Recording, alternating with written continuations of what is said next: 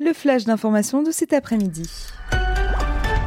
En Israël, le Premier ministre Naftali Bennett, de retour de Glasgow, a appelé aujourd'hui sa coalition à l'unité avant une séance plénière qui pourrait bien se prolonger jusqu'à vendredi à la Knesset afin d'approuver le fameux budget de l'État. Pour Naftali Bennett, une chose est sûre, le budget sera adopté. Il faut tout de même savoir que la coalition peut rassembler au mieux 61 voix sur les 120 sièges de la Knesset, mais une majorité de 50 députés serait suffisante. Mes amis, adopter le budget, c'est la plus grande priorité et c'est notre seul défi dans les prochains jours. Il s'agit de notre mission. Nous sommes dans la dernière ligne droite. Il y a encore des jours et des nuits blanches devant nous à la Knesset, mais ce budget sera adopté. Ça, ce sont les mots de Naftali Bennett lors d'une réunion du Conseil des ministres à Jérusalem ce mercredi. Toujours en Israël, le ministère de la Défense a annoncé le lancement d'un ballon géant qui vise à protéger le nord du pays en détectant d'éventuelles menaces. Ce ballon géant a été développé par plusieurs organisations militaires et aérospatiales israéliennes ainsi que par l'agence de défense antimissile américaine. Grâce à son radar, il est capable de détecter des menaces entrantes lorsqu'il opère à haute altitude. De plus, avec ses capacités de détection et d'alerte précoce, eh bien, le réseau de détection de défense aérienne qui existe autour d'Israël sera renforcé. Moshe Patel, le directeur de l'organisation de défense antimissile israélienne, a d'ailleurs déclaré que ses partenaires et lui avaient démontré les capacités exceptionnelles de défense antimissile israélienne à plusieurs niveaux au cours des campagnes d'essais réalisées ces derniers mois. Et le ministre de la Défense israélien Benny Gantz a quant à lui félicité tous les organismes impliqués dans ce projet. Direction les États-Unis, où les responsables américains de la santé ont donné hier l'approbation finale à la vaccination des enfants de 5 à 11 ans contre le Covid-19. Pour le président américain Joe Biden, cette décision représente un tournant majeur dans la bataille des États-Unis contre le coronavirus. En effet, les centres de prévention et de lutte contre les maladies ont recommandé hier les injections du vaccin Pfizer pour les 5 à 11 ans après une récente autorisation de l'Agence américaine des médicaments. Cela permettra aux parents de mettre fin à des mois d'inquiétude pour leurs enfants et cela réduira la proportion avec laquelle les enfants transmettent le virus aux autres. Ce sont les mots de Joe Biden. Et ce week-end déjà, le laboratoire Pfizer a commencé à expédier des millions de doses pédiatriques de son vaccin vers différents pays afin que ces doses soient distribuées au sein des cabinets médicaux et des pharmacies. Elles sont scellées avec un bouchon orange pour éviter les confusions avec les doses pour adultes qui sont quant à elles scellées avec un bouchon violet. À l'heure actuelle, l'alliance Pfizer-BioNTech mais aussi le laboratoire Moderna travaillent d'ailleurs sur des formulations de leur vaccin pour une utilisation dès l'âge de 6 mois. Et on continue à parler de Covid-19 mais en Belgique, cette fois ce mercredi 3 novembre, 332 patients se trouvent en soins intensifs. Hein, il s'agit du plus grand nombre enregistré depuis le mois de juin.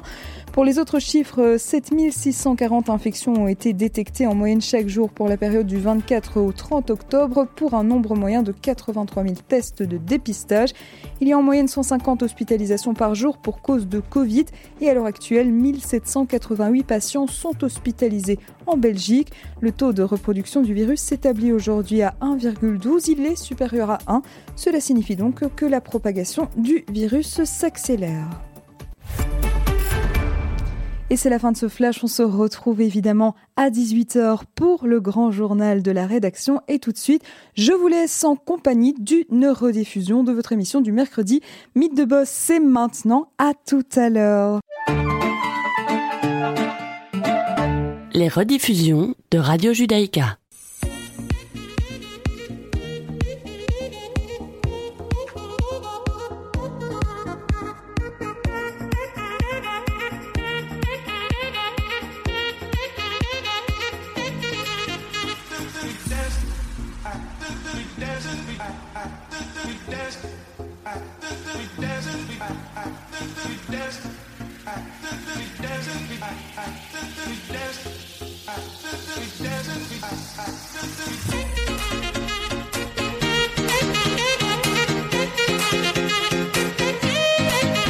Voilà, ravi de vous retrouver, c'est Mythe de Boss, la deuxième partie. Olivier Sokolski avec vous jusqu'à 18h et en principe, en principe de l'autre côté de l'ordinateur, j'ai Serge Bézère qui est là. Bonjour Serge. Vous m'entendez? Bonjour, bonjour. Ah ben voilà, ravi de vous retrouver, tout fonctionne finalement. Hein Ben oui, écoutez, on, a, on y est parvenu. À, part le petit écho, hein, j'entends ma voix dans le micro, ça serait bien que vous puissiez la, la couper parce que ça va être très compliqué. Euh, voilà, faudrait juste réussir à, à couper, à, couper ce qui est, ce qui est chez vous, le, le retour en fait, si vous voulez bien. Voilà. Merci beaucoup Serge. On est ensemble. Ah ben non, finalement, on vous entend quand même. On m'entend, je m'entends quand même. On est ensemble en tous les cas euh, euh, jusqu'à 17h56 et on va retrouver, euh, on va retrouver Maxime Dahan qui est avec nous. Bonjour Maxime Dahan. Bonsoir Olivier. Vous allez bien? Bien, merci. On vous entend faiblement également. Rapprochez-vous du micro. C'est peut-être le micro qui est. Euh, sinon, je voulais avoir la gentillesse juste de, de vous déplacer. Celui-ci Ah voilà, c'est nettement, euh, c'est nettement mieux. Merci beaucoup. Voilà, bonsoir Olivier. Voilà, ravi de vous retrouver. Alors Maxime Daran, on n'avait pas encore reçu euh, de personnes qui, qui, qui, qui, font votre profession. Vous êtes parodontologue. Je le dis bien? Parfaitement. J'ai dû l'écrire en grand et en rouge. Oui, je vois ça d'ici. Ouais, parce que sinon, sinon, j'allais pas m'en sortir. Avant de, avant de venir votre, de venir sur votre, sur votre parcours, j'ai envie de vous, vous demander quels sont les, les métiers principaux en, dentisterie Parce qu'effectivement, on va parler de dentiste, dentisterie aujourd'hui. Donc la dentisterie, ces dernières années, c'est fort euh, spécialisé, euh, d'où notre, notre cabinet de dentisterie spécialisé. On a, on a un cabinet qui travaille uniquement avec des dentistes généralistes qui nous réfèrent. Donc nous-mêmes, nous n'avons pas de dentiste généraliste, le dentiste tel qu'on l'entend. Euh, moi, je suis parodontologue implantologue, c'est-à-dire que je fais tout ce qui est chirurgie, euh, tout ce qui est en rapport avec euh, avec le, le, le, parodonte, c'est-à-dire tout ce qui est autour de la dent, donte la dent, paro autour. Euh, nous avons aussi tout un département de d'endodontie euh, ça, c'est tout ce qui est endo, c'est à l'intérieur de la dent, tout ce qui est dévitalisation. Nous avons un département de pédodontie, donc puisque la, la dentisterie pédiatrique est devenue vraiment une dentisterie à part entière euh, et une approche, une approche bien, bien différente. Nous avons l'orthodontie, ah oui. Donc pour euh, pour tout ce qui est alignement de dents et, euh, et on a fait le tour, je pense. Et tout ça au, au, au sein d'un d'un même cabinet? Voilà, au sein d'un même cabinet. Et là, nous sommes sur deux plateaux. Un premier plateau avec euh, un premier plateau avec tout ce qui est parodontologie et endodontie et un plateau avec tout ce qui est enfant et, et orthodontie puisque ce qui est enfant c'est une salle d'attente qui doit être euh, différente, qui doit avec une organisation bien, bien, bien à elle. Et, euh, et, donc, on a décidé de le faire sur deux plateaux. Et prochainement, vous êtes dans ah les dans les premiers à le savoir. Nous allons avoir un nouveau plateau. Euh, pour scinder en fait tout ce qui est endodontie et euh, parodontologie, implantologie. Donc là, l'étage qui existe actuellement sera uniquement pour euh, pour les les pour tout ce qui est parodontologie et implantologie et les endodontistes euh, avec euh, mon cousin Hugo Sedbon montent au, au cinquième étage. Avec les enfants? Non, les enfants restent au troisième étage. Ah donc vous avez encore, euh, il y a encore. Voilà, il y a un plateau qui est en train de se créer. Ah ben voilà, c'est magnifique. Maxime Daran, vous êtes français? Oui.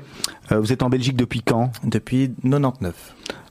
Qu'est-ce qui vous a amené euh, Qu'est-ce qui vous a amené à Bruxelles? Parce que nous, on entendait euh, beaucoup à l'époque que les Français venaient étudier la la dentisterie euh, à Bruxelles. Est-ce que c'est est-ce que c'est ça qui vous a amené? C'est ça qui m'a amené. Ça a été un coup tout à fait du hasard, comme beaucoup de choses dans ma vie.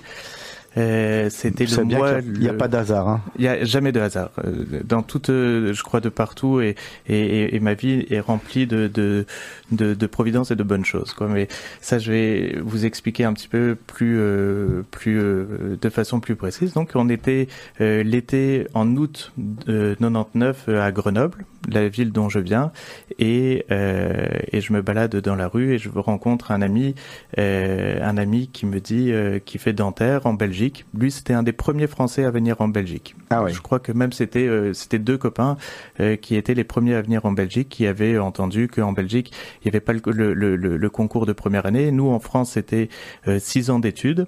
Et là, il me dit c'est cinq ans d'études, il n'y a pas de concours, viens en Belgique. Alors il faut savoir que avant de faire la dentisterie, mon parcours scolaire était assez chaotique.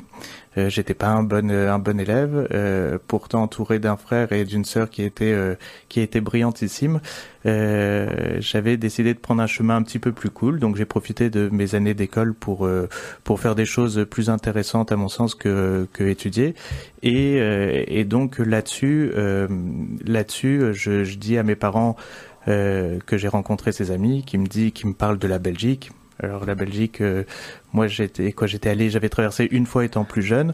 Et vous disiez déjà une fois Une fois, exactement. une fois plus jeune, euh, j'avais traversé et euh, et donc donc très peu de connaissances sur la Belgique. Je je je, je savais qu'on parlait français, donc ça c'était la bonne nouvelle pour aller étudier et et donc j'en parle à mes parents.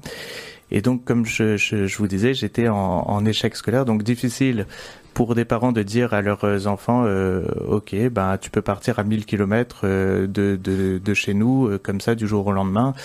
Euh, et puis finalement, à ma grande surprise, mes parents m'ont dit, ben, eh ben si c'est dentaire que tu veux faire et que dentaire euh, n'a pas de concours et que ça te paraît, à ma grande surprise, ils m'ont dit, ok.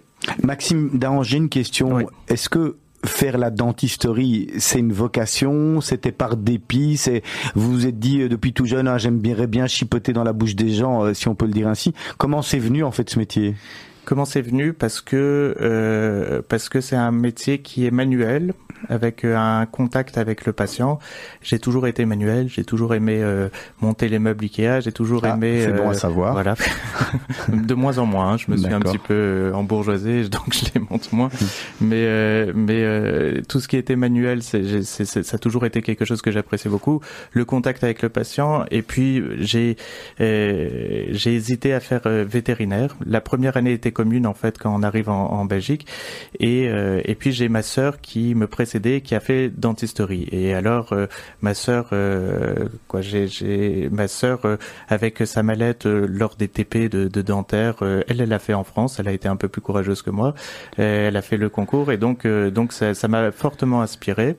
Et la première année, en fait, quand je suis arrivé en Belgique, euh, pour rentrer en, en dentisterie, c'était des années où il fallait un examen d'équivalence. Donc je me disais mince, quoi, on m'avait dit que c'était cool, c'est pas si cool que ça. J'arrive et donc en fait il fallait que l'examen d'équivalence c'était ce qu'on appelle le jury central. Euh, donc il a fallu que je passe le jury central et euh, que j'ai préparé en, quelques jours. Et puis finalement, les choses ont fait que, que je l'ai réussi, avec euh, des petites anecdotes, mais, euh, mais réussi. Et donc je me suis dit bon bah voilà, la Belgique, la Belgique m'attend. Je suis venu avec mon père, on a trouvé un petit appart et, et, et, voilà. et finalement le, le, destin ou le destin d'en haut, en tous les cas, vous a fait que vous êtes marié ici, vous avez ouvert votre cabinet, que les Exactement. affaires fonctionnent bien. Et alors aujourd'hui, vous avez un cabinet, vous le disiez tout à l'heure, avec plein de plein de spécificités.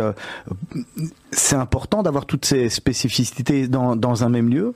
Mais en fait, comme euh, nous, comme je, je, vous le disais, on est... Euh, euh, la dentisterie a beaucoup, beaucoup, beaucoup évolué ces dernières années. Donc on est passé d'une dentisterie de, famille, on va dire, avec le dentiste de famille qui était euh, euh, qui suivait le, papa, la maman, l'enfant et qui faisait tous les soins.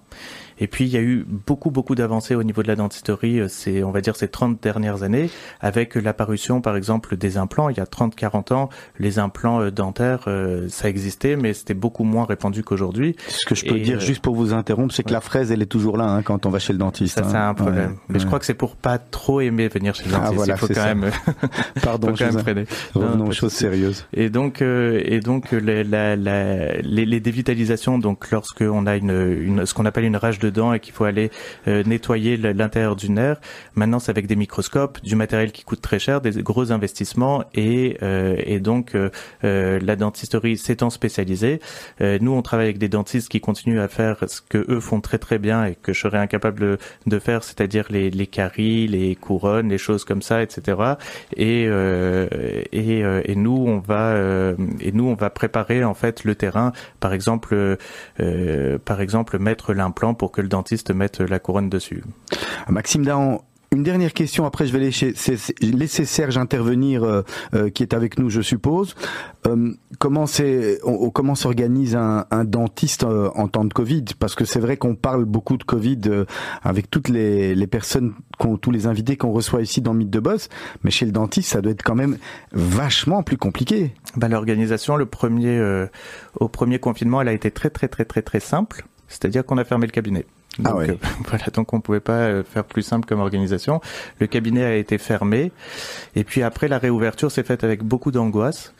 Euh, et beaucoup d'investissements. Donc c'était un moment où euh, le cabinet, donc il y avait plus du tout d'entrée ni quoi que ce soit, et on a décidé de faire le pari pour pouvoir euh, retravailler, de euh, d'investir énormément. Mais il y a des dentistes qui étaient plus en fin de carrière qui ont décidé eux complètement d'arrêter parce que c'était où tous ces investissements et puis se mettre, se confronter à, à, à, au danger de, du, du, Covid. Donc donc ça a été beaucoup d'investissements avec des machines qui filtrent l'air, qui tuent le virus. On en a mis de partout euh, dans tous les cabinets, dans les espaces euh, communs. Euh, et puis on s'est équipé de, de, de visières, de, de, de choses, voilà quoi, pour faire au mieux. Et puis j'ai eu une idée, et ça qui a été vraiment sans regret parce que c'est avec une, personne très sympathique. J'avais la personne qui nettoyait en fait le soir le cabinet que j'ai pris en, full time et qui en fait maintenant fait partie intégrante de l'équipe et qui passe derrière chaque patient et qui nettoie toutes les surfaces.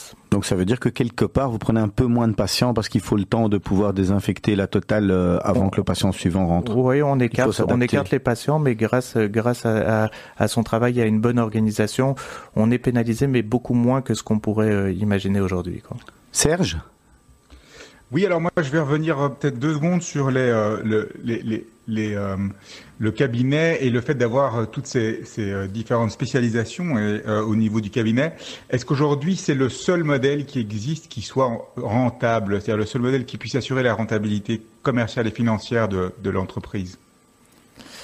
Euh, pas sûr d'avoir bien compris ta question, Serge. C'est-à-dire le, le, le, le, modèle, notre fonctionnement par rapport au. Oui, le, bah, le modèle de la, de la clinique avec plusieurs, enfin, de, du cabinet avec plusieurs spécialités euh, bah, disons que euh, que on, on, a chacun, on, est un cabinet spécialiste. Donc les les si un dentiste généraliste peut faire tout en fait. C'est-à-dire qu'un dentiste généraliste, si demain il décide de faire de l'orthodontie, il peut. Il n'aura pas de couverture s'il lui arrive quelque chose, euh, mais sinon il peut prester. On, on, est fait pour faire tout. Donc ensuite nous on fait de la dentisterie spécialisée et c'est vrai que pour que ce soit euh, rentable, parce qu'on a des structures et des appareils qui sont beaucoup plus chers qu'un cabinet euh, on a des prix qui sont adaptés. Je ne sais pas si je réponds à ta question, Serge. Oui, tout à fait, tout à fait. Alors, comment, comment est-ce qu'on décide d'aller ou d'étendre son, son niveau d'activité dans une direction ou une autre? C'est purement en fonction des gens avec qui vous travaillez euh, et que vous rencontrez, ou bien il y a vraiment une, une dimension stratégique non, alors le, le, le cabinet s'étend en fonction euh, le, le, nombre de patients. Nous, on va avoir, je vais dire, 20 à 30 c'est du bouche à oreille, c'est-à-dire que euh, Monsieur X a dit euh, était très content de d'un de ses soins euh, parce qu'on lui a dit qu'il fallait mettre à chaque fois je reviens avec un implant ou avec un appareil orthodontique et donc il en a parlé à Monsieur Y qui qui lui a dit ah bah va au cabinet dentaire Louise, ça se passe très bien. Mais la plupart, on va dire que 80% ou 70 à 80% de nos patients viennent de ce qu'on appelle les référents, c'est-à-dire que ce sont les dentistes généralistes qui nous adressent euh, le, les patients euh, et qui nous expliquent et qui, qui, qui, nous donnent des recommandations, qui nous disent euh, il faut faire ça dans la bouche de, de, de monsieur et euh, nous une fois que le, le, le, traitement est fait, on le retourne, on le renvoie chez son dentiste qui continue le, les soins. Euh, et donc, donc en fait, nous, on a une double, on va dire, on a une double, euh, on a des comptes à rendre à deux personnes. La première personne, c'est le patient, parce que le patient doit être satisfait, mais le référent aussi doit être satisfait. Donc le, le, le, le cabinet grandit grâce euh, au référent. La question que je vous posais, Maxime, et merci pour cette réponse-là aussi, la question était plus liée, je pense, au type de spécialité que vous couvrez au niveau euh, du cabinet. C'est-à-dire qu'aujourd'hui, vous faites de la paro, vous faites de l'ortho, vous faites aussi des enfants. Euh, comment est-ce qu'on décide d'aller dans une direction plutôt qu'une autre?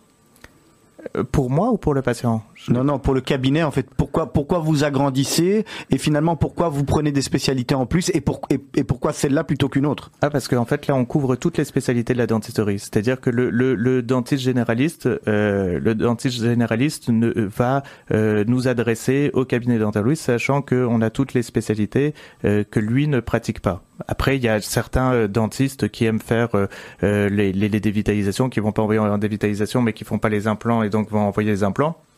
D'autres dentistes qui aiment faire les implants mais pas les dévitalisations, qui vont envoyer pour les dévitalisations, euh, l'orthodontie, les choses comme ça, quoi, en fait. Donc et, et, et, au fur et à mesure, et les spécialités sont arrivées au fur et à mesure. Donc moi, quand j'ai ouvert le cabinet en 2010, j'étais tout seul. Euh, j'étais tout seul et au fur et à mesure, on a rajouté. Euh, ma sœur est venue de, de France, euh, m'a rejoint de France, euh, a fait de la, de, la, parodontologie, c'est-à-dire toutes les, les, les, maladies des gencives, avec moi, mon, mon, cousin Hugo. Ensuite, maintenant, c'est ma, ma, mon épouse qui est au niveau au troisième étage, au niveau des enfants. voilà. Donc le, le choix est, est, aussi assez familial. Hein. C'est une histoire, c'est une, une, histoire de famille. C'est une histoire de famille. Une histoire de famille, une histoire d'amitié. Exactement.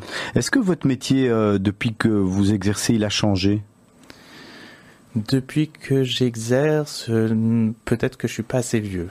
Mais je, je, en tous les cas, je le ressens pas parce que c'est un métier qui est, en, en, tous les cas, qui est tout le temps en. Il y a des nouvelles, euh, des nouvelles. Euh, pas plus tard que hier, il y a encore une nouvelle technique que je trouve incroyable que j'ai mis d'application euh, euh, et que j'essaye de mettre au quotidien. Donc il y a des petites choses, mais euh, pas énormément depuis que depuis euh, que, que je suis sorti de l'UNIF. Est-ce que une autre question, les pathologies ont changé? Est-ce que les, les personnes viennent viennent vous voir pour pour des choses qui n'existaient pas avant et, qui maintenant sont présentes? Est-ce que les, patients sont plus exigeants ou, demandent d'autres choses qu'on qu voyait pas avant? Euh, les, les, gens sont plus conscients en fait et les dentistes sont plus conscients. C'est-à-dire que euh, quand j'ai commencé, c'est intéressant parce que ça me remet des, souvenirs et des choses qui pourraient être intéressantes à souligner. Quand j'ai commencé, il m'arrivait parfois d'avoir des patients qui arrivaient, euh, des patients euh, de, de, de euh, qui étaient suivis depuis des années par leur dentiste, qui leur disait que leurs dents allaient très très bien et qui passait à côté de quelque chose, c'était le parodonte, c'est-à-dire que le, le, les dents, lorsque les patients venaient, ils avaient des dents qui étaient impeccables, mais euh, plus du tout de soutien ou très peu de soutien et toutes les dents mobiles. Et donc on devait extraire euh, toutes les dents euh, parce que les, les, les, le, le, dentiste traitant n'était pas ce qu'on appelle paroconscient quoi dans notre jargon, c'est-à-dire qu'il n'avait pas fait attention à ce qui entourait, mais juste à la dent. Et donc euh, donc on se retrouvait avec des, je me rappelle, j'ai en tête une dame de 50 ans à qui j'avais dû extraire toutes les dents, mettre des, des appareils complet euh, haut et bas avec le traumatisme qui va avec. Euh, et ça j'en ai beaucoup moins aujourd'hui. Aujourd'hui j'ai beaucoup moins de, de, cas comme ça parce qu'il y a, y, a plus de conscience de la bouche et plus euh, les gens font plus attention. Ils sont plus soigneux en tous les cas. Mais ça, c'est grâce aux dentistes, aux dentistes généralistes qui, qui font, euh, qui font le, euh, c'est une nouvelle de dentistes qui sont beaucoup plus conscients de tout et donc qui incitent, qui incitent les, les, les, les patients à faire plus attention. Et puis on a aussi, justement, pour rebondir, le, la spécialité des pédodontistes, qui sont les dentistes pour les enfants, donc avec une approche qui est beaucoup moins, parce que j'ai eu très souvent des, des, des patients qui me disaient que très jeunes, ils ont été traumatisés, qu'ils n'ont plus envie d'aller, euh, qui n'ont plus envie d'aller chez le dentiste pendant longtemps et donc leur bouche s'est dégradée. Et maintenant, on a tous ces pédodontistes qui font que euh, que la première approche est beaucoup plus délicate, avec beaucoup moins de traumatisme et, euh, et les enfants, euh, les enfants repartent avec des cadeaux et trouvent le, le, le dentiste sympathique et mmh, ce qui, voilà, c'est à, à, voir, c'est à voir, c'est à voir. Maxime Dahan, Maxime Dahan, pardon, on va marquer une première pause musicale de Boogie Brothers, de Doobie Brothers, pardon. Ouais. Vous nous expliquez? C'est le, le, le, début de ma d'une d'une nouvelle vie. C'était l'entrée à mon mariage avec avec mon épouse Sandra et, et c'est une chanson que j'ai toujours aimée parce que c'était dans les bar mitzvahs, dans les bar dans dans les mariages depuis que je suis jeune et et et, et donc donc on est rentré. C'est un souvenir incroyable. Meet the Boss avec Olivier Sokolski et Serge Bézère.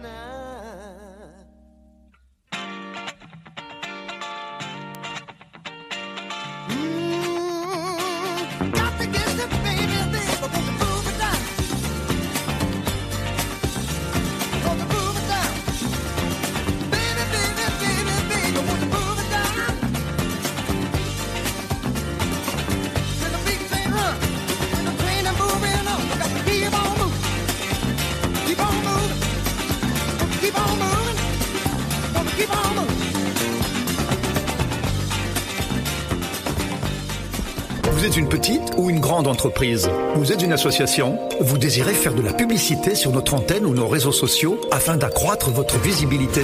Vous avez dès lors votre place sur Radio Judaïka. Appelez-nous au 02 648 18 59 ou envoyez-nous un email à secrétariat at radiojudaïka.be. Nous étudierons ensemble votre budget afin de trouver la meilleure solution. Radio Judaïka, depuis 40 ans, la radio de la communauté juive et de ses amis. Radio Judaïka, effectivement, depuis 40 ans. J'espère que vous avez eu l'occasion de suivre notre IGALA qui a eu lieu sur les réseaux sociaux, notamment sur Facebook. Si vous ne l'avez pas encore fait, vous pouvez le revoir. Il est là.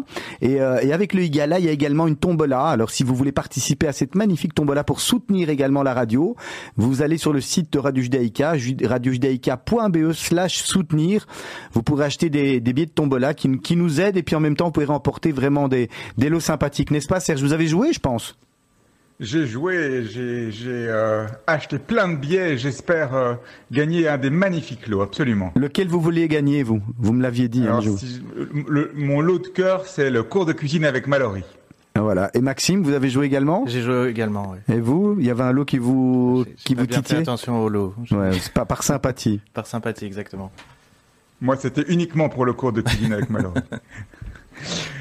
Alors, Maxime Daran, euh, on va reprendre le cours de l'émission. Vous parliez avant l'interruption musicale euh, de du fait que vos, vos patients étaient de plus en plus conscients. Mhm. Est-ce que cette conscientisation, elle passe selon vous aussi par une phase peut-être d'au- d'automédication ou d'auto- d'auto-information via les réseaux sociaux, via Internet? On sait que c'est quelque chose qui est, euh, qui est, qui est euh, commun au niveau de la médecine générale. Est-ce que pour vous, euh, vous voyez ça aussi en dentisterie? Oui, je pense, mais c'est toujours euh, donc à double tranchant parce qu'on a de plus en plus euh, euh, de patients qui viennent au cabinet et qui nous expliquent qui nous expliquent la, la façon de faire et ce qu'ils ont vu sur internet et donc euh, donc ça, ça, ça, ça complique les choses, mais en effet, je pense qu'il y a une prise de conscience via euh, via internet. Il y a une prise de Et C'est conscience positif ou négatif pour vous comme cet- cet comme ce que je viens vous dire Serge c'est-à-dire que c'est-à-dire qu'il y a le côté positif comme vous l'avez bien souligné c'est-à-dire que il y a une prise de conscience les gens se renseignent les gens par exemple euh, ont des les, les, les, tout bêtement ont des gencives qui saignent ils vont aller sur internet ils vont voir que euh, la gencive saigne parce que euh, parce qu'il y a des bactéries et parce que euh, il y a un problème de ce qu'on appelle de gingivite ou de parodontite donc donc en effet ils ont accès à ça par contre quand ils commencent à lire un petit peu trop euh, euh, en profondeur. Euh, d'abord, il y a toujours ce côté anxiogène parce qu'on peut trouver des pathologies qui sont euh, euh, qui sont euh, horribles alors que ce n'est pas lieu d'être et euh, et puis euh, vont devenir euh, vont devenir dentistes des, dentistes des parodontologues plus brillants que nous grâce à Google. Donc ça, ça, ça complique un peu les choses parfois. Maxime Dahan, entre six yeux, une vraie franchise. Une vraie franchise, c'est une vraie question d'un angoissé. Est-ce que quand on a toujours, est-ce que quand on va chez le dentiste, on a toujours euh, euh, aussi peur et est-ce que euh, l'aiguille est toujours là? Est-ce que là, il y a toujours la, cette phobie du dentiste finalement? Mais cette phobie, cette phobie, quoi, ça c'est mon, mon, mon propre, et c'est c'est encore une fois pour ça qu'on a créé le, le, le cabinet Kids, euh, vient de, de certainement des premiers, je pense que la dentisterie il y a quelques années, on n'avait pas les petits gels anesthésiants, on n'avait pas, euh, il y avait des piqûres directement. Et chez les enfants, une piqûre, c'est quelque chose déjà chez un adulte, c'est- traumatisant, mais chez un enfant, c'est encore plus traumatisant. Je Donc, peux euh, vous le dire. le, le, le- cabinet est équipé de ce qu'on appelle des quick sleepers, euh, c'est-à-dire qu'on voit plus l'aiguille, les enfants ne savent pas qu'on qu'on a anesthésié, c'est magique, c'est le cabinet sans sans sans aiguille et, et tout ça c'est des choses qui sont gravées ensuite dans la mémoire et euh, et donc qui qui qui font que euh, qu'on est moins ango- euh, on est moins euh, traumatisé par la suite, mais euh, mais c'est vrai que de si euh, une rage de dents ou quoi que ce soit, c'est quelque chose, c'est des douleurs qui sont qui sont horribles. Et donc quand on les a vécues, c'est vrai que les dents et puis et puis il faut pas oublier que le, le ça c'est c'est ça va être compliqué, c'est une, une étude qui serait compliquée, mais les les premiers grosses larmes après les colites chez les enfants et pour l'avoir vécu, c'est la, la pousse des dents. Donc il y a quelque chose il y a quelque chose sur le euh, des dents qui sont dès le plus jeune âge, on a un, on a un rapport avec euh, avec les, les dents et la douleur. Moi, j'ai l'impression que vraiment chez le dentiste, on y va vraiment quand on est obligé. Hein. Il me semble que j'entends personne dire ah chez le dentiste, on va y aller direct. Ouais, on a un petit bobo. Ouais. Aujourd'hui, euh, vous l'avez dit, vous vous étiez venu euh, euh, étudier la, la dentisterie en Belgique parce Ouais. que l'accès était plus facile qu'en France. Aujourd'hui, on a l'impression qu'il y a beaucoup de personnes, beaucoup de, Belges qui partent étudier la, la dentisterie euh, en Espagne. Tout à fait. Euh, Espagne et Portugal, c'est-à-dire Madrid et euh, Porto. Euh, ce sont euh, c'est les nouvelles destinations. La Belgique l'a été. je m'occupais d'une association pendant tout un temps où on avait justement beaucoup d'étudiants juifs de, de, France qui étaient venus étudier. À un moment, ils étaient ils étaient une petite quatre-vingtaine et, et donc et donc donc ils étaient vraiment très très très très nombreux, ce qui a été très sympathique pendant plusieurs années. Et puis les, études en, de dentaire en Belgique ont été de plus en plus en plus euh, compliquées parce que euh, il y avait peut-être trop de Français ou quoi que ce soit. Ça a toujours été des études compliquées, mais qui ont été euh, corsées par cette venue en masse euh, des, des, Français et donc les Français sont partis euh, sont partis euh, sont partis vivre sont partis étudier plus en, à Porto et à Madrid. Mais ça veut dire que c'est plus facile là-bas, mais quand on sort de là, on n'est pas un moins bon ni un meilleur dentiste que qu'on peut être un dentiste français ou un dentiste belge.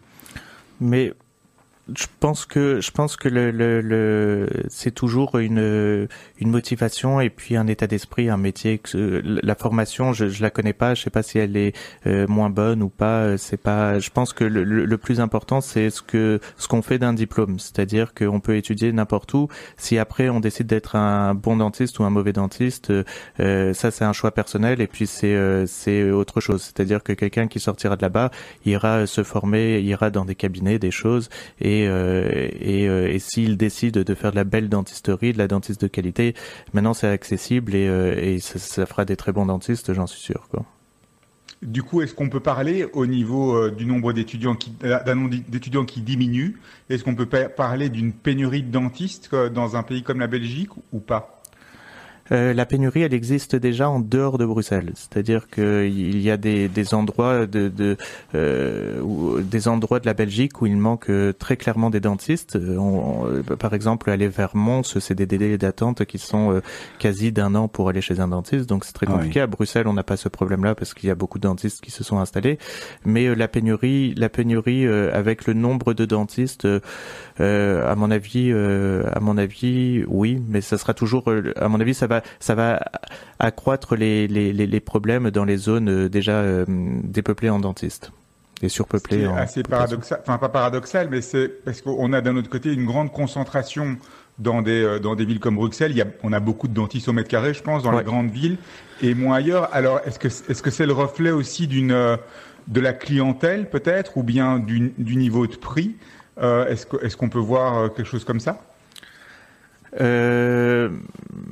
euh, non, je crois pas. Je je crois pas que ça soit euh, euh, je crois pas que ce soit. C'est vraiment, c'est vraiment parce que euh, parce que en plus les, les universités sont euh, à Bruxelles ou à Liège, dans des grandes villes, et puis euh, euh, après il faut il faut j'allais dire s'expatrier, mais oui il faut s'expatrier de, de ville. Il faut il faut sortir de de la ville où on a étudié pour aller dans des villes moins peuplées pour aller et donc c'est c'est moins c'est parfois moins attrayant. Heureusement on a des gens qui sont originaires de là-bas qui vont là-bas, mais voilà et qui ont des très belles carrières après. Et, Maxime Daran, vous avez évoqué tout à l'heure le fait que vous étiez à la tête d'une association. Euh, je voudrais quand même revenir deux, deux, petites minutes là-dessus. Je trouve que c'est quand même important. C'était quoi comme association et, quel était son but? Pourquoi revenir jeudi dessus? Parce que ça veut dire que en plus du, du métier que vous faites, il y a, une envie de, de partager, une envie d'expliquer. Bah voilà, tu tu as bien euh, formulé la chose. Euh, cette association, suis, je m'en occupe plus. J'ai été président pendant euh, pendant dix ans. C'est une association qui s'appelait Alpha Omega Belgium Chapter. Quoi, Alpha Omega, c'est une association qui est à l'échelon mondial, qui est la plus la, la, la plus ancienne association la plus ancienne association de dentistes au monde donc euh, dentiste au monde, qui a été créé en 1903, Baltimore, euh, dans les campus universitaires où, euh, où, justement on avait euh, des gros problèmes d'antisémitisme, de racisme, et donc des, des, jeunes étudiants ont créé cette association qui est basé, qui était, qui est basé sur le, judaïsme, sur un, tripode, le judaïsme, la fraternité et euh, l'excellence scientifique. Euh, j'ai pris beaucoup beaucoup de plaisir à, relancer cette, association qui s'était un petit peu endormie pendant quelques années euh, en Belgique et il y a trois quatre ans j'ai arrêté. C'était très très c'est une association basé pour moi plus sur le judaïsme que d'une association juive. Euh, je m'explique, c'est-à-dire que c'était avec les valeurs du, du judaïsme. C'est ce que j'ai essayé de, de, de, transmettre euh, lors de mon de, de, de ces dix années de où j'ai été président, c'est-à-dire une association euh, qui, qui récoltait une, une association philanthropique. On récoltait des fonds euh, grâce aux soirées. Et ces fonds étaient redistribués à des associations nécessiteuses. Et donc au début j'ai été critiqué parce que j'ai donné à des associations pour le Togo, j'ai décidé de donner pour des associations, il y avait une, un pourcentage pour des associations juives euh, et un pourcentage pour des associations qui n'étaient pas. Et euh, parce que pour moi être juif, être philanthrope c'est répondre à, quoi ne pas être complètement sectaire. Et ça a été au début ça a pas plu à, à tout le monde. Et puis finalement je pense que les gens ont compris parce que que dans cette association, on a eu beaucoup de dentistes euh, renommés euh, belges qui ont qui sont venus écouter nos, conférences. Ça a ouvert et ça a donné une dimension du, judaïsme qui était celle que je voulais euh, transmettre à, travers cette association. Et, euh, voilà, et ça a été une, très très chouette aventure. On avait des conférenciers en fait, Alpha Omega étant donné que c'est au niveau mondial, on avait accès à des conférenciers euh, extraordinaires, des conférenciers français euh, qui venaient gratuitement parce que c'était Alpha Omega, alors que c'est des dentistes qui se déplacent normalement pour des entre 5 et 10 000 euros euh, juste pour quelques heures de parole et qui venaient gratuitement. Et ça c'est ça c'est c'est c'est extraordinaire parce que on prononçait le mot Alpha Omega, bah oui bien sûr je vais venir, euh, euh voilà on les logeait, on les logeait et, et ils nous faisaient une, une, une soirée exceptionnelle. Maxime Daran, est-ce que les dents sont souvent le, le reflet d'une d'une bonne ou d'une mauvaise santé ou, ou ça n'a rien à voir? Euh, un, un, petit reflet, mais pas, pas, c'est pas. Disons que c'est vrai que dans une bouche, on va savoir par exemple si c'est un patient qui est qui fume beaucoup, si c'est un patient qui fait attention à son état. C'est une vitrine on va dire que c'est que la bouche est une vitrine, c'est-à-dire que une bouche qui est mal soignée, souvent c'est euh, euh une, euh, une bouche de fumeur, c'est une bouche qui se reconnaît très très très facilement et donc qui pourrait nous donner une vitrine des, des, des poumons. Est-ce qu'il y a des aliments qui sont recommandés pour avoir une bonne une bonne hygiène alimentaire? Euh... Pour avoir une bonne hygiène des aliments? Mais c'est, disons que le, le, le les, les l'alimentation va être contrebalancée par le bon brossage. Donc, euh, quand on dit il faut pas manger de sucre, euh, c'est pas tout à fait vrai. Bon, le sucre c'est pas un aliment euh, extraordinaire, mais par rapport aux dents, si derrière il y a un excellent brossage, euh, c'est pas c'est pas un drame. Et là, la, et là, la brosse à dents électrique, elle a elle a changé toute la vie toute la vie des, des dentistes et des patients, je suppose. La brosse à dents électrique est un outil incroyable. Oui parce que ça, devient, il y, en a 50 euros, mais aujourd'hui j'ai vu qu'il y a des nouvelles qui sortent qui coûtent aussi 300 euros. Est-ce qu'elle finalement, est-ce qu'elle brosse mieux les dents? Non, je crois qu'il y a un côté aussi marketing. Euh, en fait, c'est vraiment le, le, travail de la tête de la brosse à dents qui est important, la taille, et puis la qualité du poil. Alors dans le cadre des, euh, des, technologies et des techniques qui évoluent euh, et qui sont mises à disposition, on a aussi des, des changements au niveau de l'orthodontie. On mhm. parle aujourd'hui de plus en plus, enfin de moins, de plus en plus de, de, de, de systèmes comme Invisalign et de moins en moins de, plaquettes. Tout à fait. Euh, Invisalign, je pense que c'est quelque chose qu'on reçoit de l'étranger, donc vous recevez les appareils. Est-ce que le métier là aussi devient une espèce de métier de placeur? Et, et, et comment est-ce qu'on évolue dans cette dans, dans cette dimension là alors, comme j'ai expliqué, la dentisterie est très spécialisée et je ne suis pas orthodontiste. On, travaille, on a un orthodontiste qui aurait pu mieux répondre, mais pour pour par rapport à ma vision des ma, vision des choses euh, et ce que j'en connais, c'est en effet, on a un produit qui s'appelle Invisalign. Ce sont des gouttières thermoformées euh, qui il y a il y a pas que Invisalign, il y a plusieurs euh, marques que je ne connais plus. Invisalign ont été les précurseurs, donc c'est pour ça qu'on parle beaucoup d'Invisalign et qui sont excellents. Euh, et en fait, les les ça, ça, ça, ça peut euh, ça peut permettre de traiter la majorité des cas, mais pas tous les cas. Il y a des cas un petit peu plus complexes et puis avec certaines limites et aussi euh, l'orthodontie souvent c'est chez des adolescents. Euh, ce sont des gouttières qui ne sont pas fixes, donc c'est quelque chose qu'on peut mettre, enlever, etc. Et si le traitement, si on a un adolescent ou un, un, un jeune adolescent qui euh, décide de pas mettre ses gouttières comme il faut ou quoi que ce soit, euh, ça, ça compromet entièrement le traitement. Contrairement à des, des ce qu'on appelle des petites braquettes, quoi, le, le, le, le la centrale électrique comme on appelle ça, quoi, le, vraiment l'appareil l'appareil entier qui est collé. Ça, il n'y a pas de. On en place encore aujourd'hui? Oui, bien sûr. Mm. Oui, bien sûr. Bien sûr, c'est plus la même part. Sur, je pense. Sur 10 patients, euh, combien d'Invisalign et combien... Mais si, si ce sont des adultes responsables, ça va être 100% de quoi Pas 100% parce qu'il y a quelques traitements, je crois, qui ne peuvent pas euh, être traités avec euh, Invisalign, mais au fur et à mesure des années, c'est ça, ça, ça s'élargit de plus en plus. Donc l'Invisalign chez des adultes, pour moi, c'est quasi la, la, la, la, majorité des cas. Mais chez des enfants, en fonction du profil de l'enfant, j'ai vu des, des, des, des enfants qui étaient appareillés avec l'Invisalign et où ça se passe très bien, et d'autres où je crois que euh, ça même pas, on n'a même pas essayé puisque on savait que c'était des enfants qui étaient un petit peu plus, euh, un peu moins euh, matures pour recevoir ce genre de traitement, et donc on préfère quelque chose de fixe. Maxime Dahan, juste à côté de la Belgique, il y a la France. Mhm. On est à, à, quelques centaines de kilomètres. On entend souvent que le métier est le même et pourtant les dentistes en France gagnent beaucoup mieux leur vie que les dentistes en Belgique. Est-ce que d'abord c'est vrai et si oui, pourquoi? C'est un sujet un peu épineux. parce que parce que la France euh, en fait en fait tout est tout est dû euh, c'est pas c'est ce ne sont pas vraiment les tarifs qui sont euh, différents ce sont les politiques les politiciens c'est-à-dire vraiment au niveau de l'État qui mettent des règles et en France elles ne sont pas les mêmes c'est-à-dire qu'en France la plupart du temps les dentistes doivent être conventionnés la plupart du temps, c'est-à-dire quasi tous les dentistes doivent être conventionnés pour que leurs patients soient remboursés, ce qui n'est pas le cas en Belgique et ce qui est beaucoup plus intelligent. C'est-à-dire que euh, en Belgique, euh, le patient est remboursé euh, sur la même base.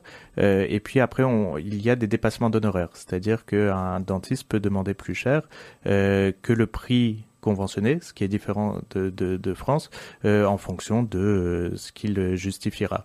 Et donc euh, en France, étant donné qu'on est sur des, des et puis ils ont aussi des règles où on est obligé pour faire une couronne, par exemple, de devoir dévitaliser les dents. Je ne sais pas si c'est encore d'application, mais ça l'était jusqu'à pas très longtemps.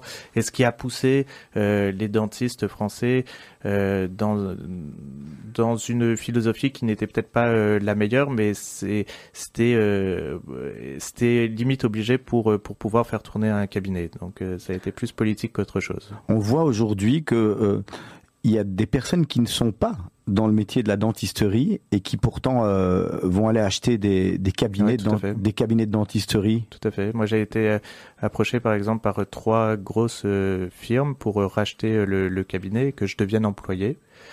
Euh, en, en, en, Belgique, un, un, un quelqu'un qui n'est pas du tout dans le dentaire peut en effet ouvrir des cliniques, euh, ce qui, comme tu peux l'imaginer, peut avoir une dérive, une dérive très rapide sur euh, le, le, le, côté euh, financier de la chose et plus euh, du tout par rapport au qualitatif. Quoi. Ça, ça veut dire que c'est qui achète ce genre de, de cabinet sont des investisseurs, enfin des, des investisseurs. profil investisseurs. Oh, oui, là c'était une là c'était une société en l'occurrence qui a pendant des années où racheté des des, des laboratoires des laboratoires médicaux et qui aujourd'hui rachète des cabinets dentaires.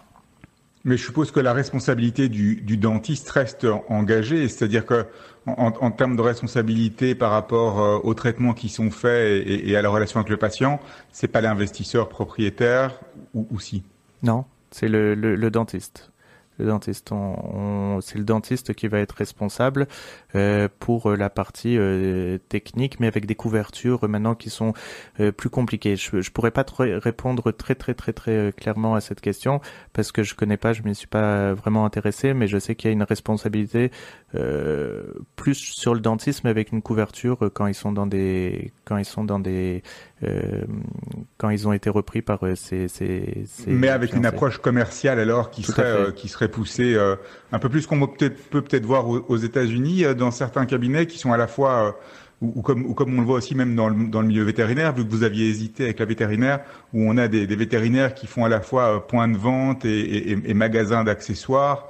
Oui, ça, on en est heureusement, on en est encore loin euh, en Belgique et aussi dans ces centres-là, mais c'est quelque chose où. Euh, euh, mais vous savez, le, le, problème en dentisterie, c'est que c'est que on a des, on a une formation qui est uniquement pratique théorique et qui a oublié complètement l'aspect euh, l'aspect euh, financier de la chose. C'est-à-dire que quand on sort de dentisterie, on n'est pas du tout des fiscalistes, on n'est pas du tout des financiers et on doit se débrouiller euh, dans, dans des sur des domaines parce que c'est une petite entreprise finalement qu'on crée et et on sait pour la gestion c'est très très complexe.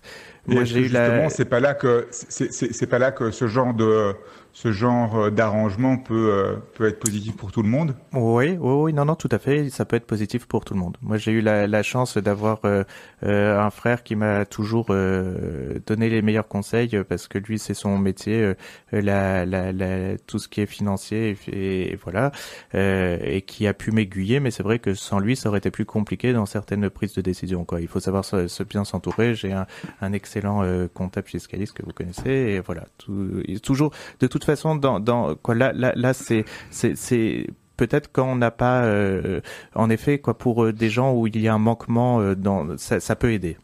Maxime Down, dernière question avant de passer à la dernière partie de l'émission. Euh, on a vu un moment qu'il y avait des, il y a une mode hein, qui s'est répandue en Belgique, à Bruxelles en tous les cas, en quelques mois, il y a plein de, salons de, blanchiment de dents qui ont ouvert. Et je crois qu'ils ont fermé. C'est ça. Oui. non, non, ça a été des lois, des, des, réglementations. C'est un produit quand même qui euh, qui a ses, ses effets, qui peut être euh, qui peut être dangereux si c'est mal appliqué. Si c'est mal appliqué, en plus, ça doit, ça peut avoir son son côté inverse sur le blanchiment. Ça peut faire des choses des choses beaucoup moins bonnes et donc je pense que ça a été une bonne initiative de la part de la Belgique de les de les freiner. Donc finalement... Mais la Belgique, la Belgique au niveau des soins de santé, c'est un pays qui est extraordinaire.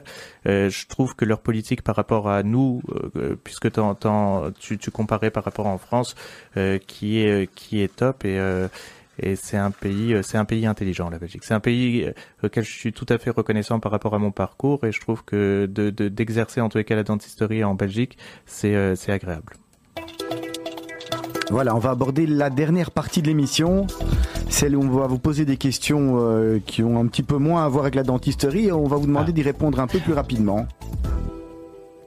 Le métier que vous auriez aimé faire à part celui que vous faites, mais là on connaît la réponse, je suppose. Non, vétérinaire en fait c'était parce que euh, il y avait il y avait des euh, en première année il y avait une histoire de points et que si je ratais ma première année j'avais des points négatifs qui me bloquaient pour la suite et alors je pouvais faire vétérinaire. Vétérinaire c'était un rêve d'enfance mais qui était euh, passé donc je suis très heureux en tant que dentiste et sinon quelque chose plus dans l'immobilier ou quelque chose voilà des choses un peu plus passionnantes comme toi par exemple. Une chose que vous avez fait en étant plus jeune que vous n'oseriez plus refaire aujourd'hui. T'as dit qu'il fallait répondre rapidement, ça va être trop long. Compliqué celle-là Ouais. Une bêtise Une bêtise que j'ai faite quand j'étais euh, jeune. Euh, j'en ai fait, j'en ai fait quelques-unes. J'en ai fait quelques-unes. Euh, ben, la, la, la, dernière en date parce que j'étais pas si jeune pour euh, avec Hugo quoi donc avec qui je travaille pour euh, son enterrement de vie de garçon euh, je lui ai dit on va sauter en parachute. Tu préviens pas ni ta femme ni tes parents. J'ai pas prévenu mes parents. On est allé sauter en parachute. C'était extraordinaire mais aujourd'hui père père et, et, chef de famille on, le referait plus. Mais au moins ça nous a bien marqué et on est content d'avoir fait. Maxime Dahan votre définition du bonheur?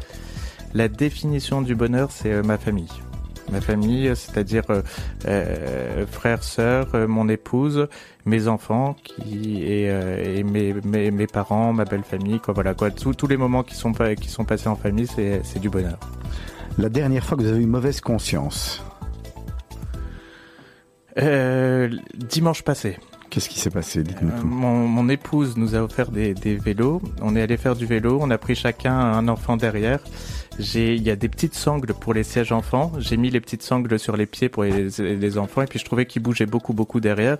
Et puis en rentrant à la maison, à la maison, je me suis aperçu que j'avais pas mis euh, la ceinture de, de, de, Harry. Donc tout s'est bien passé. Euh, bah, tout s'est bien passé quoi, sauf le, le regard de mon épouse. Votre cauchemar récurrent. Euh, au, sens propre du terme ou euh, au, sens que vous cauchemar euh, récurrent les études c'est-à-dire que que je, je cauchemarde encore d'examens d'être devant des examens et de ne pas être prêt quoi je pense que l'école c'est quelque chose qui m'a quand même pas mal marqué où s'arrête votre pardon? Euh, la méchanceté, la méchanceté. Quand, quand euh, je peux, je crois que je peux tout pardonner, mais euh, le, ce qui est injuste et méchant, je pardonne pas. Quoi. je, je supporte pas l'injustice. Alors, à l'exception de votre mariage et de la naissance de vos enfants, parce que ça serait trop facile, quel est le moment le plus heureux de votre vie Le moment le plus heureux de ma vie, c'est difficile parce que là, c'est vraiment euh, la, rencontre de mon épouse. Donc, euh, il faut que tu, tu, tu me les tu, vous me les avez enlevés. Euh, les naissances de.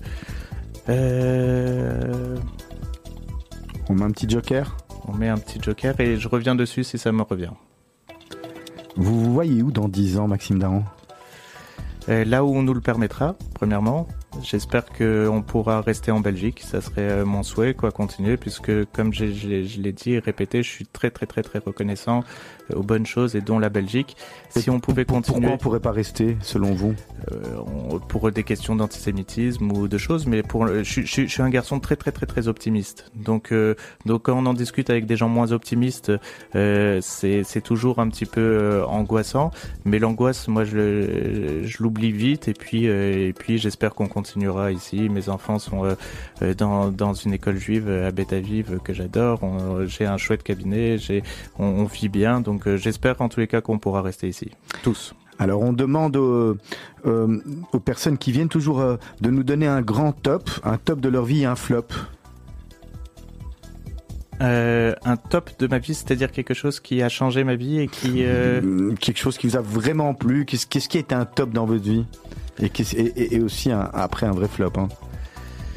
Euh, un top de ma vie. Euh, un top de ma vie l'agrandissement continuel, mais c'est pas un, c'est à chaque fois qu'on rajoute un fauteuil, par exemple, au, cabinet, je trouve ça extraordinaire. Et puis le top des tops, c'est euh, les naissances de, de mes enfants, et le top des tops des tops, c'est euh, le mariage avec mon épouse. Il est, euh, il, est très, on, l'a placé en tous les cas. Il y aura pas de souci à la maison, hein, Maxime. un, un grand flop. Quel a été votre grand flop dans votre vie? Euh, un grand flop, euh, un grand flop. Euh, And. Un grand flop, non, mais parce que parce que parce que en fait, ouais, non, non, c'est ça, c'est c'est le le bac, le baccalauréat en France, si tu veux, je, je pourrais t'expliquer un petit peu plus longuement, mais ça a été un sacré flop, hein, un énorme énorme flop, mais qui m'a permis de de peut-être mûrir un petit peu plus euh, à mon rythme et, euh, et de de finalement avoir la chance de euh, d'avoir pu avoir les, les, les, choix que que je voulais par la suite. Mais le le, le, le, bac, je l'ai passé plusieurs fois, on va dire. Ouais, final, finalement, un, un, mal pour un bien. Un, comme, sou, comme souvent, Exactement, comme, souvent chez nous. Comme tous les flops. Alors aussi, si vous aviez une bucket list, une vraie, euh, une vraie liste d'envie de, de faire des choses que vous dites, ça c'est vraiment un rêve que j'aimerais faire, ça serait quoi? Euh, Ce que j'aimerais faire, c'est... Euh... Ah, dur tes questions parce que parce que je suis content de de, de ce que j'ai. Donc, euh, et, et, les choses, les choses que je voulais faire, normalement, j'ai quasi réussi à les faire, euh, à les faire un moment ou un autre, quoi, parce que, parce que, euh, voilà. Parce que je trouve qu'il faut, il faut essayer de faire le, le, plus de choses et j'ai pas vraiment de. Une phrase que vous mettez souvent en, en avant, un, un dicton que vous utilisez? Euh, un dicton que j'aime bien, euh, c'est une phrase de d'Einstein que j'aime beaucoup. C'est il disait, je crois, la vie c'est comme euh, comme une bicyclette il faut avancer pour ne pas perdre l'équilibre. C'est-à-dire que la vie, euh, la vie, si on s'arrête de pédaler, on, on, tombe en gros. Et, euh, et je pense qu'il faut, euh, il faut entretenir ça et jamais s'arrêter, même si de temps en temps c'est un petit peu plus dur, même si la côte est un petit peu plus forte. c'est très chouette les descentes, les côtes sont un petit peu plus rudes, mais mais jamais jamais s'arrêter de pédaler. C'est quoi votre don, votre qualité première? Ma qualité première, ça il faut le demander aux autres. Mais vous, comment vous percevez Qu'est-ce qui, qui, pour vous ressort euh Juste, être, être, être juste. Quoi, je pense. Quoi, c'est, c'est euh, en tous les cas quelque chose que auquel j'aimerais qu'on me qu'on me qualifie, dont on, me qualifie. Est-ce qu'en regardant votre passé, vous vous dites euh, waouh, c'est chouette, j'ai un beau parcours, comment j'en suis arrivé là? Ouais. Ah ouais, ouais, parce que parce que au lycée, euh, j'ai eu des, des, des, profs qui m'ont demandé euh, quoi, il, il, doutait pas de mes qualités, mais qui me demandait d'aller euh, faire mon service militaire ou des choses et de revenir plus tard étudier, ou des profs qui étaient vraiment des bons profs d'école bien bien cassants. Et puis et puis voilà, j'avais, mais j'y croyais. Et je crois que c'est important toujours de croire. Je, croyais en quelque chose. Et puis j'ai eu la chance d'avoir des parents très aimants et qui croyaient très fort en moi. Serge, Maxime Dahan, quel est, quel, quel est le conseil que vous auriez aimé que l'on vous donne à 20 ans et qu'on ne vous a pas donné? Et ça sera la dernière question. Mais je crois que je crois que quelqu'un de 20 ans, malheureusement, il faut le laisser ou 18 ans, il faut le laisser, euh, il faut le laisser euh, avoir 18 ans et 20 ans. Et malheureusement, on est dans, on est à une période de vie où il faut faire des choix qui sont tellement importants. Euh, donc c'est c'est compliqué, mais euh, à 18, à quoi, 20 ans, euh, à 20 ans, euh, non, parce que parce que je crois que j'ai bien profité, donc de profiter plus, non, de non, je vois pas, euh, je vois pas quelque chose qu'on aurait pu me dire de plus. Euh, voilà, quoi, toujours, toujours aimer et, et, et, être aimé. Quoi. Maxime Dahan, merci beaucoup. Merci beaucoup à vous deux. C'était très intéressant Ouais, de parler avec vous. C'est un, un métier qu'on n'avait pas encore exploré en tous les cas. On vous souhaite bonne continuation. Peut-être juste euh, pour se quitter l'adresse du cabinet. Euh, Avenue Louise. Avenue Louise, on vous retrouvera si on veut vous, vous retrouver. Merci à tous et à toutes. D'ici quelques minutes, le Merci flash d'information, édition spéciale présentée par Asley Santoro. Elle aura plein de choses à, à vous dire, notamment les, les jugements qui ont été rendus euh, euh, à Paris. Et nous, on se retrouve la semaine prochaine avec Alain Waba de la société Infobel. On vous souhaite de passer une excellente soirée à tous et à toutes. Demain matin, dès 7h, la matinale sur Radio Judaïka. Bonne soirée.